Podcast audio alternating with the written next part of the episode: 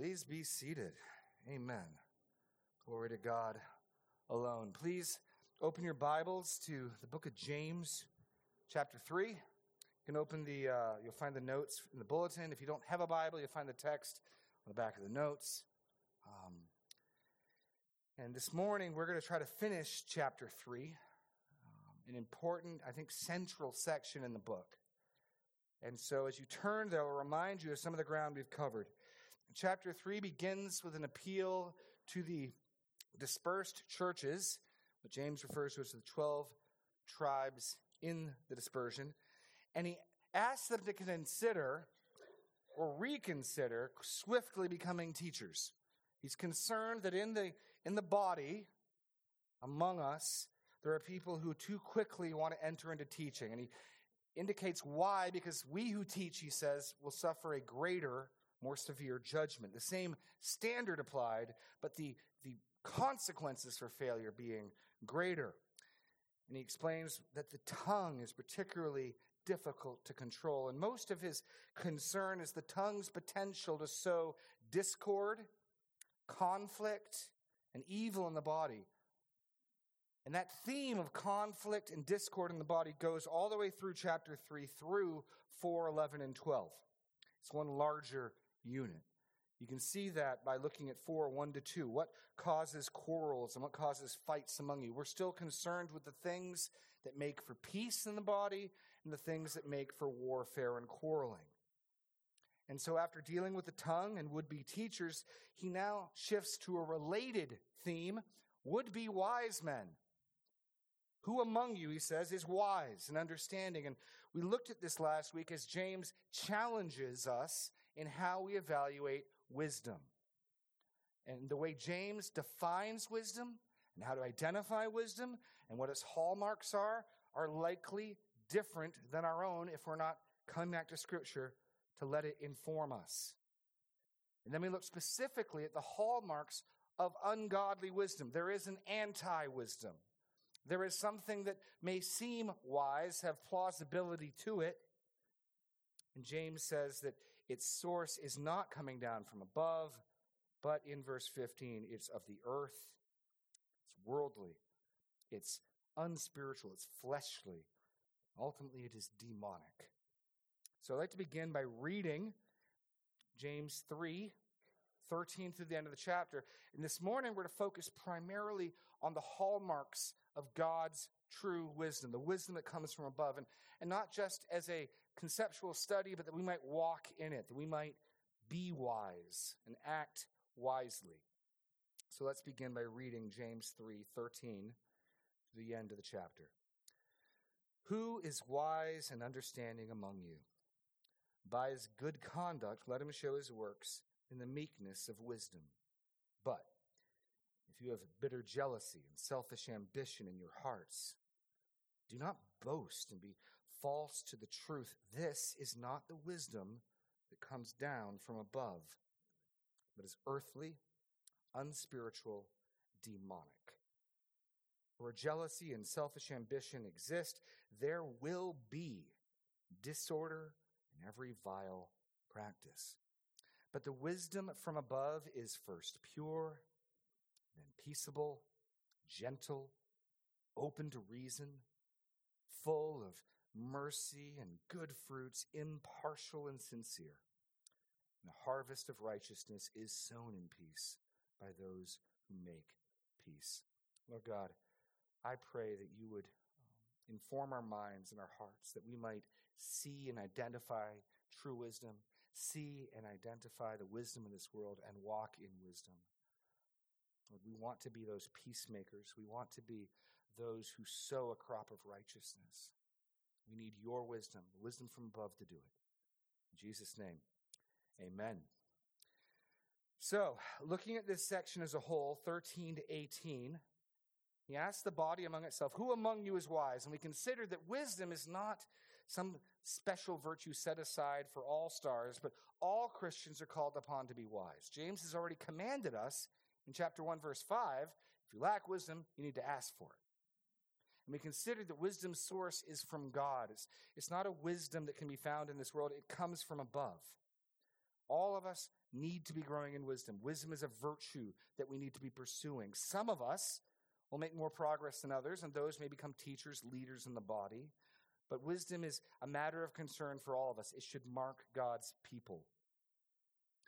Then James spent most of his time in the following verses looking at its counterfeit, the anti wisdom, the, the false wisdom, and its distinguishing marks are its fruit and its source. The source being in the heart, selfish ambition and jealousy. If that's in your heart, James says, I don't care what you've got, I don't care what you can quote, I don't know what I don't care what verbs you can parse in Greek. Stop boasting and lying against the truth. This is not the wisdom that comes down from above. We've already seen James make the point that demons Back in chapter 2, remember, you say that God is one, you do well. Even the demons believe this and tremble. Demons can have accurate theology. Just because you can know the truth and just because you can confess the truth doesn't necessarily qualify you to be anything more than a demon. Likewise, here, apart from whatever it is you might be saying, what's in your heart is selfish ambition and zeal, you're, you're not acting in wisdom. Because wisdom it has to occupy our throne of our hearts. And that selfish ambition and that zeal that's in the heart of the anti wisdom will breed disorder, chaos, instability. It's the opposite of peace in every vile practice. So James insists that you can recognize the true and false wisdom by their fruit. We talked last week about how whenever you're talking with someone, I think this, this, this theme of wisdom is most applicable in situations of potential conflict. Situations where people could get upset, where tempers could rise. I think that's where it really becomes clear. When things start to go sideways, when you notice a certain edge in your voice or someone else's, James is telling you to stop. And I, I confess my own weakness that I'm tempted to think, yeah, but you're right. So just make two more points and they'll see it, then we can be done. And that wisdom that says that is from hell. It's demonic. It's from the flesh. It's from the world. Um, James is saying, stop boasting about the truth. Stop talking. This morning, we're going to look at the truism by contrast. But before we do that, I want to make one other example or point of demonic wisdom. I'm sure it comes in many fashions. And last week, I was really limited to speaking to my own particular temptations the temptation to, to press on, even if there is a certain edge or aggressiveness to my tone, because I'm right after all, or the desire to be the guy who zings the other person, the mic drop moment. I thought of one other place that, at least for me, and maybe this shows up in your life, this demonic wisdom can come. And by contrast, God's wisdom can be seen. And that's in parenting. It's in parenting. Maybe you've ever been there. You're doing something, you're reading a book, you're doing some work. For me, I can be trying to read or prep a message on the deck. And then it becomes clear through the growing discord that the children are not walking in the truth and the light. You can just tell. I mean, it's funny how James says this. We can tell when they're having conflict. Well, you can just tell, obviously. Listen to the way they're talking to each other. And in that moment, I know that what God would call on me to do is to get up and figure it out and, and try to shepherd my kids and try to figure out what's going on, unless there's some exigent, extreme circumstance. But I know something else. I know that if I just put a little edge on my voice, a little bite in my bark, I can get what I want, which is them to be quiet and to leave me alone. I know that if I just, I don't have to yell. I don't have to scream. Just needs to be a little, just a little knife edge in there. Just a little grit and they'll they'll cower, they'll back down, they'll they'll they'll give me what I want. And what I want, after all, is kids who are getting along and being peaceable. It's not a bad thing that I want. And so the temptation for me, the demonic wisdom, is to do that because it works most of the time. But I'm also training my children to fear me. I'm training my children not to fear God, but to fear dad's wrath. I'm training them in all sorts of other things. But that wisdom, and this is what I can struggle with, is it, will give me what I want and it'll give it to me quickly. This is what comes back to your selfish ambition and desire. I want to be left alone. I want to get done with this pastor's pen article. I want to finish what I'm doing. And loving people and dealing with them is messy and takes time. And the wisdom from below, to me at least, says just, just put a little edge, a little bark in, you can get what you want. And that wisdom is from hell. That wisdom is from hell. Again, I'm just confessing my own sins here, but perhaps you have noticed the same temptations as well. Well, in contrast to that, James now wants to tell us about the wisdom that comes from above. And it's a list of, of character qualities, similar, in fact, to Paul's fruit of the Spirit. Some commentators have even suggested that because the Spirit is nowhere really directly mentioned in James, that James is viewing wisdom almost in the same role as the Spirit. I think that might be going a bit far, but there are some similarities. And here we get wisdom's description in verse 17. Wisdom's description. We got the description of the false wisdom. We know it, it comes from a heart of zeal, bitter jealousy, and selfish ambition. We know the fruit is disorder, chaos, instability, and conflict. Here we get wisdom's description, the wisdom from above, namely. And what's interesting, and I'll read a quote here from um, Professor Varner the reader limited to a translated text is unable to appreciate the rhetorical flourishes that can be heard in the original reading of the book by its hearers. What he's saying is there's, there's rhetorical elements in the Greek text that don't show up in English. Six words consecutively begin with the same letter.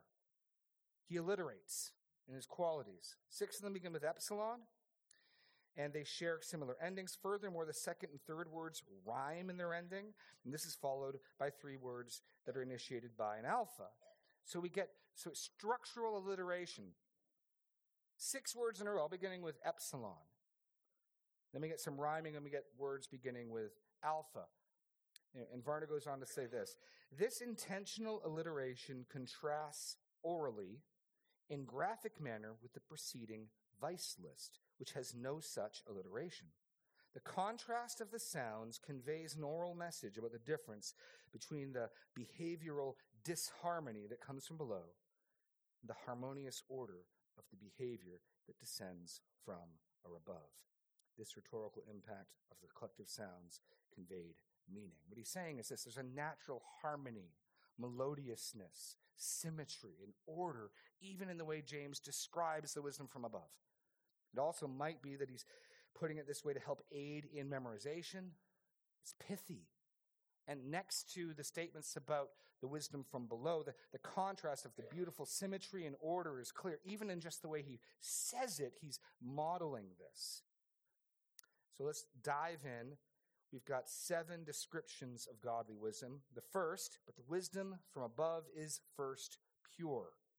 And that reference to from above, which he's already used just two verses earlier in verse 15, references all the way back to James chapter 1, if you'll turn there. Your blank here is this wisdom is from God. This wisdom is from God. Look at chapter 1, verse 16. In contrast to the danger, the potential of blaming God as the source of your temptations, James wants us to know what God is the source of. It's not our temptations, but every good gift and every perfect gift.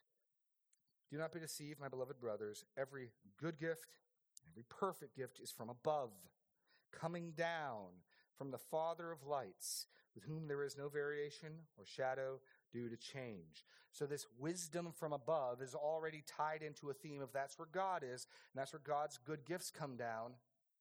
Wisdom being one of those good gifts. He's already told us if any of you lacks wisdom, let him ask God, who gives to all generously, without reproach. God freely gives this wisdom. Not a wisdom to be the smart, clever guy, but a wisdom to walk in meekness and righteousness in a difficult world. A wisdom to love difficult to love people. A wisdom to endure difficult trials. That's the type of wisdom James is talking about. It's the wisdom to act wisely and in a godly way in a sin cursed, fallen world. That's James's concern for wisdom. A wisdom that enables you to work your way and interact in the body of Christ and not create fights and quarrels. That's wisdom. That's, that's his concern. And this wisdom comes from above, and it's contrasted with the wisdom that comes from below. Now, what's interesting is he says it's first pure. He highlights one qualifier above all the others. First pure, then we get the other six. And what's difficult about that to some degrees is pure is probably the most abstract term. Pure wisdom. Wisdom is first pure. What's he trying to get at here? Well, the idea, I believe, is purity through and through. We've already seen that what marks the evil of the false wisdom is actually having it deep in your heart selfish ambition, evil desire.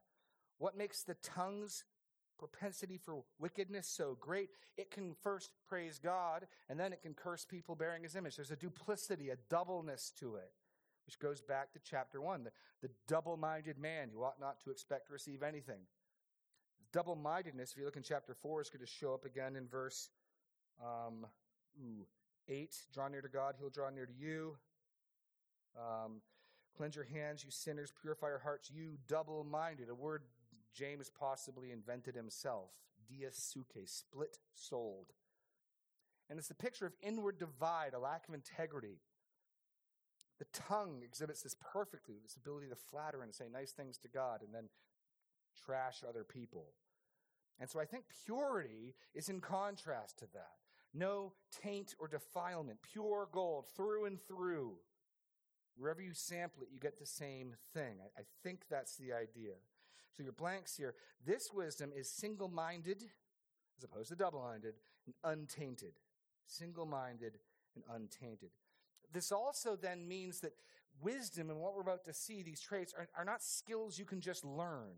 You couldn't just teach a seminar. It has to start from purity purity of heart, purity of mind, single mindedness, a lack of division.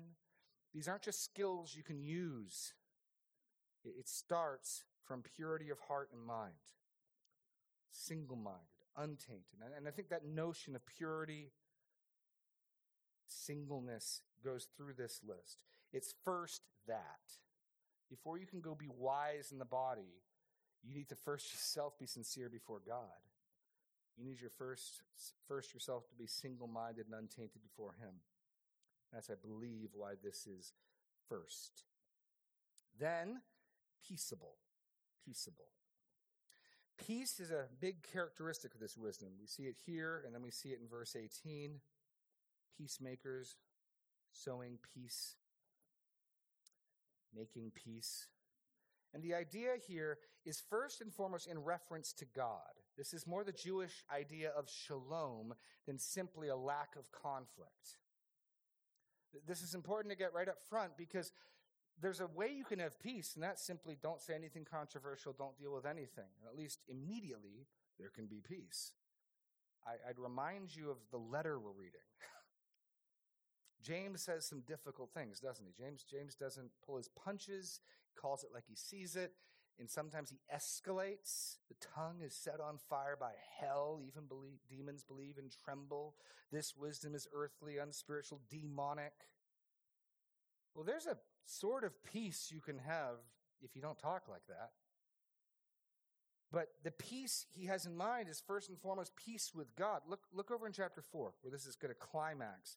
He's, he's, James is going to make the argument that these passions, these desires that are either wicked or disproportionate, you want a good thing too much. In my example of my kids, I want my kids to not squabble. I want to get my work done. That's a good thing. I want it so much I'll fight for it and attack you for it and pummel you with my words for it. Now I want a good thing too much. James is going to make the case that such desires cause all the conflict in the body and constitute spiritual adultery from God because we're not really valuing and worshiping Him as we ought. Look at verse 3. You ask, you not receive. Well, look at 4 1 to 3. You'll see the connection of thought. What causes quarrels? What causes fights among you? Is it not this your passions that are at war within you? You desire, you do not have, so you murder. Now, that word for passion is zeal or bitter jealousy, and your desires, selfish ambition, same words in Greek. What James says causes all the conflict in the body, he's going to show here. You desire and you do not have, so you murder. You covet and cannot obtain, so you fight and quarrel. No, no change of thought. You ask and you do not receive because you ask wrongly to spend it on your passions. You adulteresses. ESV adulterous people is too weak. The, the footnote that mine has, at least, plural adulteresses, is better because it's tying into all the Old Testament imagery of God's faithless wife. So, what James is saying is when we want evil things or we want good things disordinately, more than we want to please God, it causes quarrels and fights among us, and it makes us his enemies. That's what he goes on to say. You adulterous people, do not know that friendship with the world is enmity, hostility with God? So James is calling us to be at peace with God and not in conflict with God. And we're at conflict with God when we're worshipers of the creation, when we're worshiping stuff and things and all sorts of lesser goods or evils more than we worship Him. And so when James talks about peaceable, peaceful, it's in the context of how God views peace. It's, it's in the context of righteousness breeding peace. I, I got to stress that, otherwise, you may just think this godly wisdom is simply never saying anything difficult, never dealing with anything. And there's a sense in which, if you just do that, there will be a sort of peace that you can enjoy temporarily. That's not what he means. First and foremost, this peaceable is in view with God. In fact, turn your Bibles to Proverbs chapter 3. Proverbs 3, really quickly. Um, James may in part be building off of uh, this depiction of wisdom here in, in Proverbs 3.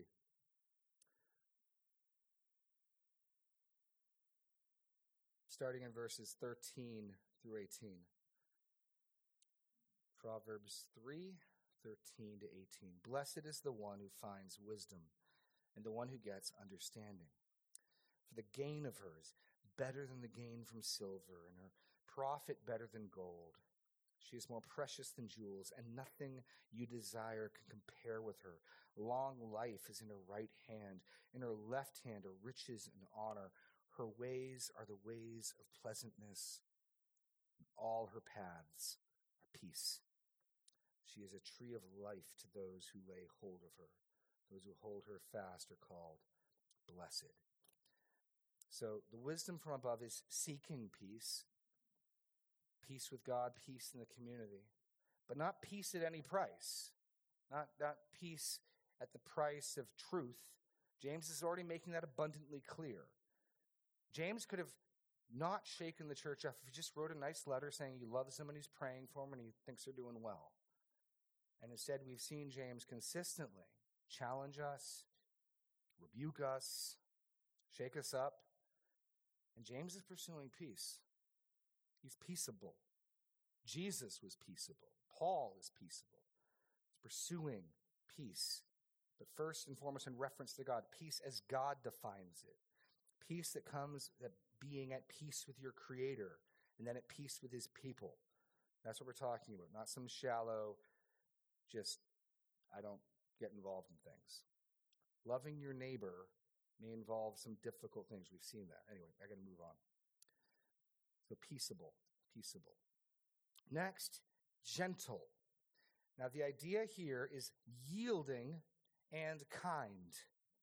Specifically, not insisting on your own rights, not in, being willing to be wronged, being, being willing to put up with difficulty.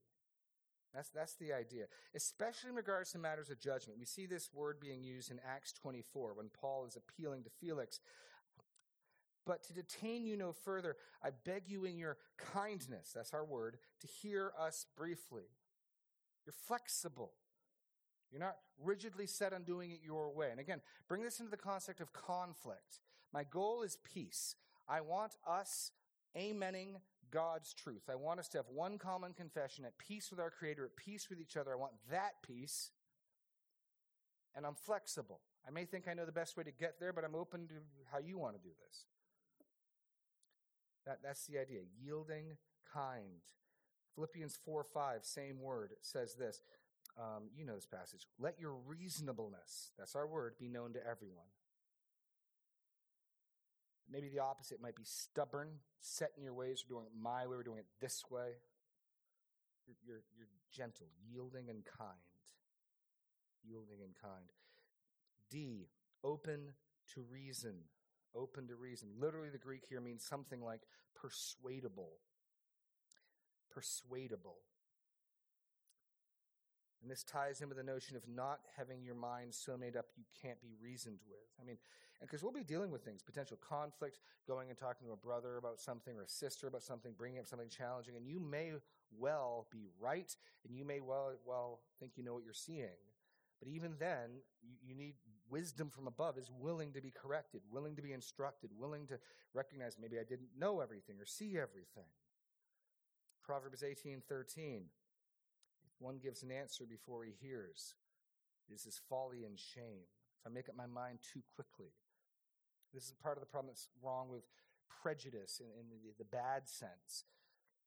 You, you've made up your mind, and no amount of evidence to the contrary will change it. You're stuck. That's bad. That's wrong. That's not wise. Proverbs 18:17, the one who states his case first seems right until the other comes and examines him. You're open to reason. You're open to hearing things you haven't considered. Part of this is also taking the time to understand what the other person is saying. I mean, this is such a great tool to use when you're having a real disagreement with someone. Is and I'll do this sometimes when I'm debating or discussing with someone like, let's just pause. Can I I want to I want to see if I can articulate what you're saying. Can I make your case for you? Maybe you could try doing the same thing with me. And am I getting you right? Is this what you're saying? Well, that indicates I'm, I'm willing to hear the other person out. I'm trying to understand them. The, the contrast would be I'm right. I don't care what you're saying. You're wrong. I don't need to understand or listen to you or consider what you're saying because I know you're wrong because I know I'm right. Let me just show you why I'm right. Um, I've had somebody say this to me before Are you listening to me or are you just waiting to talk?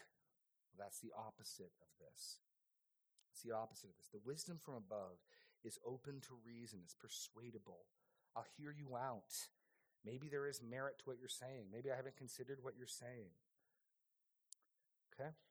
Persuadable. Next, full of mercy and good fruits. Full of mercy and good fruits. Now, this full of language um, is, a, is bouncing off of, as opposed to the wisdom from above and the, t- the evil tongue. Look back at verse 8. No human being can tame the tongue. It is a restless evil full of deadly poison. The tongue that sows conflict, the wisdom from below is full of something and it's restless evil. Here, the wisdom from above is full of mercy and good fruits. We've already seen mercy at the end of chapter 2, at the end, sorry, verse 13, middle of chapter 2 triumphs over judgment. It's merciful. It rejoices over judgment.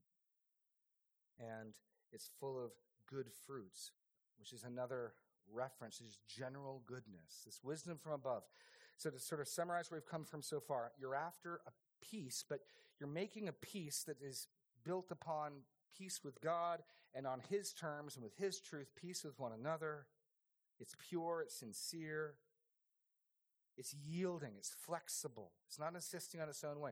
It's willing to be wronged, it's willing to put up some difficulty. It's not obstinate. It's persuadable and it's full of mercy. you know, if you said that the wrong way, if you want to take back what you, that's fine, that's fine. That's fine, I don't mind. Full of mercy and good fruits. Next, impartial. Impartial. And the idea here is non judgmental or wholehearted, getting back to that unified nature again. Also, further noticing this notion of not having pre made up your mind, with also an emphasis of just not being judgmental. We're going to see the opposite of this in 411. Do not speak evil against one another, brothers. The one who speaks against a brother or judges his brother speaks evil against the law. So if you're trying to correct or instruct someone, your desire isn't just to condemn them. Your desire isn't to just show them they're guilty. You've got a greater desire. You want to be reconciled and to be at peace. And I'm bringing these examples up because this is where this most comes into play. It's easier to get along and be peaceable when you're just chatting about the game or the weather, where, where this really becomes starkly clear which wisdom we're walking in is in conflict when I want something apparently differently than you want, when our desires are at odds with each other, what we think is the best way to do things is at odds. That's when this becomes most clear. So that's why I'm zeroing into the sources of conflict. It's right where we're going into chapter 4.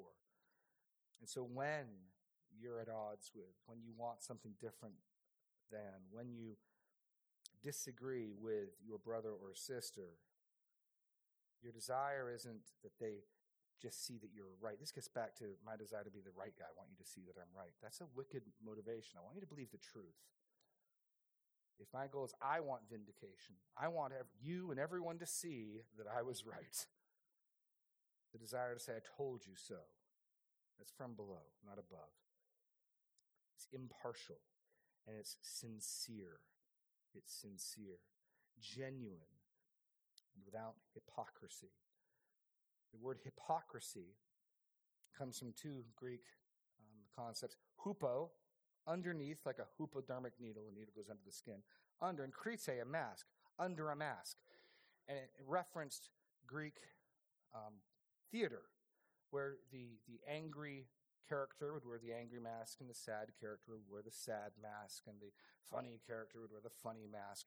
And what it was referencing is the potential for someone to appear one way on the outside and underneath be something else. You see how that fits right in with James's thinking of what's evil about the tongue, what's evil about the double minded man. No, someone who is sincere, ending kind of where we started, is through and through the same. They don't appear to be one way and yet be another. This is the deadly leaven that Jesus references of the Sadducees and the Pharisees. Luke chapter 12, verse 1. He began to beware, he began to say to his disciples first, Beware of the leaven of the Pharisees, which is hypocrisy. He likens it to leaven because it spreads. A little bit contaminates and spreads through. And so God's wisdom is marked by a genuine desire for peace on His terms, in His way. It's yielding, it's full of mercy, it's not judgmental, it's not just trying to condemn, and it's sincere and genuine. This is why it's not just traits you can put on, because if it was a learned behavior, the potential for hypocrisy would be right there. I just do the peaceable things, I just say the peaceable things. My heart can be somewhere else entirely. James, for James, the true wisdom from above has to come from the heart and be the genuine expression of the person. So that is wisdom's description. This is how you want to measure yourself in conflict. You want to measure someone who's wise, who can b- walk into something, be involved in something difficult, and bear this fruit. That's those who are wise among us. It's not the mic drop guy, it's not the zinger guy. It's this man or woman. Pure, peaceable, gentle, open to reason, full of mercy and good fruits, impartial and sincere. This is also James unpacking what it means the meekness of wisdom. Remember, the defining characteristic of wisdom is meekness. Meekness, not weakness, meekness. Not being overly impressed with who you are. Humility, in other words. That's the defining characteristic of wisdom. James then goes on to show us its harvest, wisdom's harvest. The ESV translates a harvest of righteousness is just the same word we saw at the end of 17, fruit or fruits. Full of mercy and good fruits. And he's like, let me show you some more about this fruit. And we're going to look at is the what, the how, and the who. The what, the how, and the who. What is the fruit of wisdom? A harvest of righteousness, a harvest of righteousness. Which means, I believe, its fruit is righteousness. Not a harvest from righteousness, but a harvest which consists of, which is made up of righteousness in the body. This gets back to why it's not peace first and foremost that's the goal. If your desire is peace at any price, you can have a certain peace by lying. You can have a certain peace by telling people what they want to hear. You can have a certain peace, you know, just coexist. Right? You've seen the bumper stickers, and you can get a little temporary sort of peace. But James isn't first and foremost after peace. Peace is big, it's a big deal. Righteousness is the harvest we're after. And righteousness demands conformity to God's law and God's rule. See, it'd be all too easy if you could just let go of truth, you can be peaceable, you can be nice. The challenge is holding on to truth and not being a jerk. That's the challenge. The easy thing is to let go of truth, and you can just affirm everybody and, well, I see your perspective and that's valid and that's good. And you can just be totally relativistic and you can have a sort of peace. You won't have righteousness. No, the, the challenge and where we need wisdom is to bring the two together. The other side that I probably struggle more with is, well, who cares about being nice? I'm right. Wisdom is doing both. Wisdom is not budging on truth and yet being peaceful, gentle, open to reason. That's why it's difficult. That's why it's a sign of maturity in the body.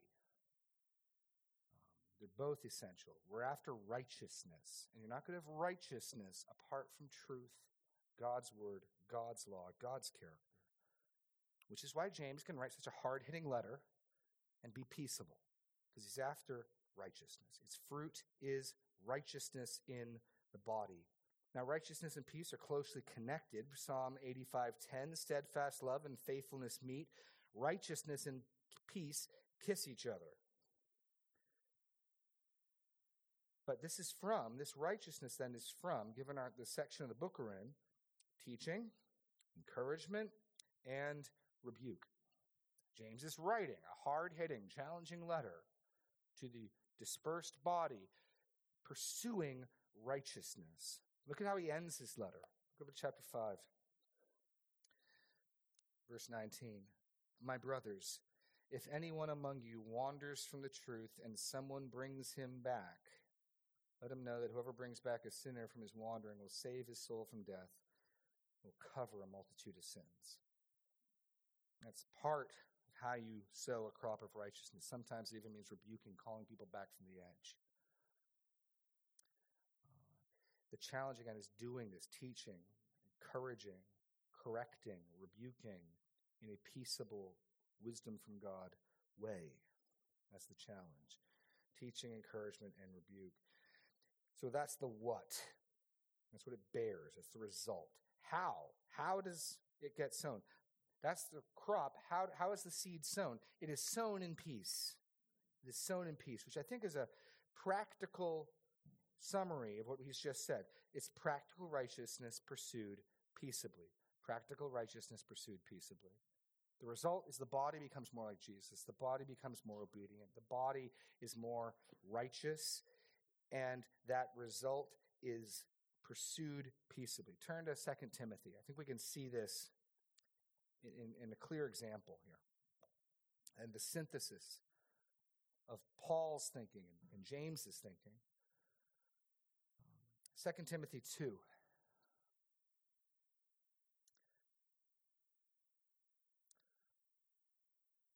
Twenty-four to twenty-six. The Lord's servant must not be quarrelsome, but kind to everyone, able to teach, patiently enduring evil, correcting his opponents, gentleness. God may perhaps grant them repentance, leading to a knowledge of the truth. That's, that's the stance we correct. Not, I'm the power of God to convict you. I'm willing to be wronged.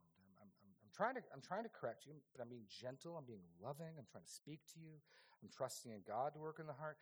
This is a harvest of righteousness sown in peace. This is, this is how it's pursued. Not quarrelsome, kind to everyone, able to teach, patiently enduring evil, correcting his opponents with gentleness. God may perhaps grant them repentance leading to knowledge of the truth. I think that's a wonderful example of the harvest of righteousness is sown in peace. Sown in peace.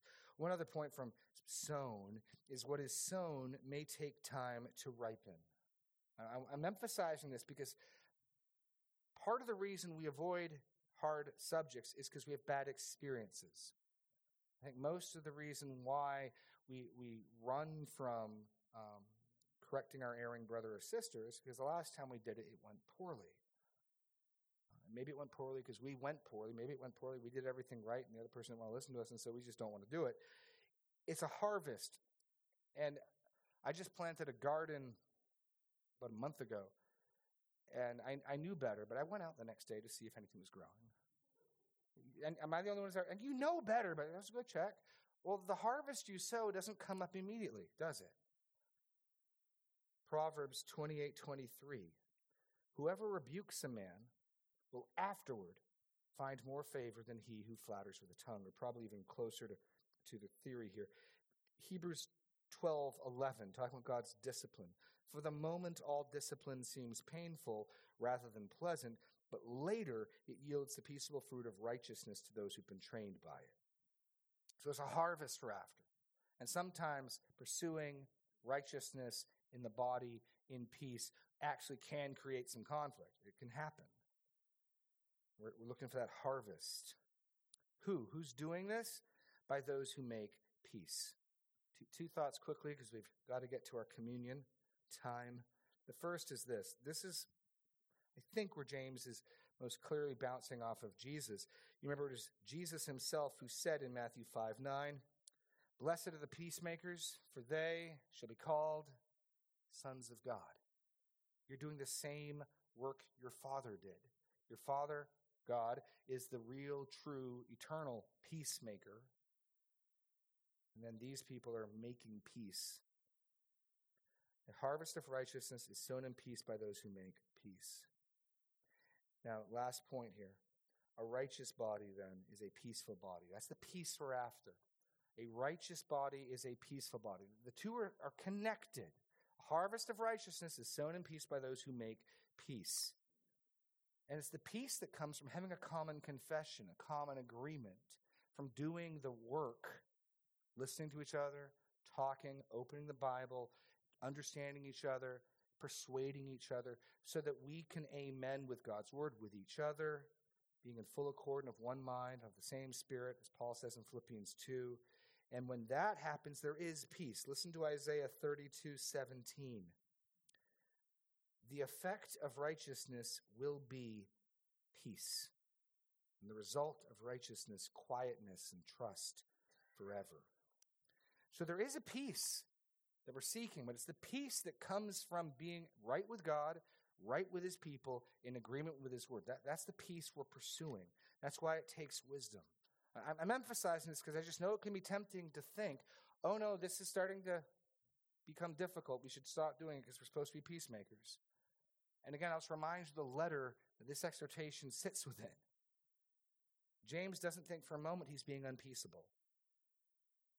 The letter of James is written by a peacemaker, sowing in peace, looking for crop, harvest and crop of righteousness. So that then becomes our model for wisdom and our actions and what we should be looking for in others. Let's close in a word of prayer as we get ready to have our time of communion. Lord God, pray that you would instruct us, conform our thinking to yours that we would recognize your wisdom for what it is, that we would seek it and reject the wisdom of this world, reject the wisdom of our flesh, reject the wisdom of demons, that we might walk in your wisdom, that we would be peaceable, open to reason, full of mercy and good fruits, and sincere. Ultimately, Lord, you are the peacemaker, but we would be your sons and daughters. In Jesus' name, amen.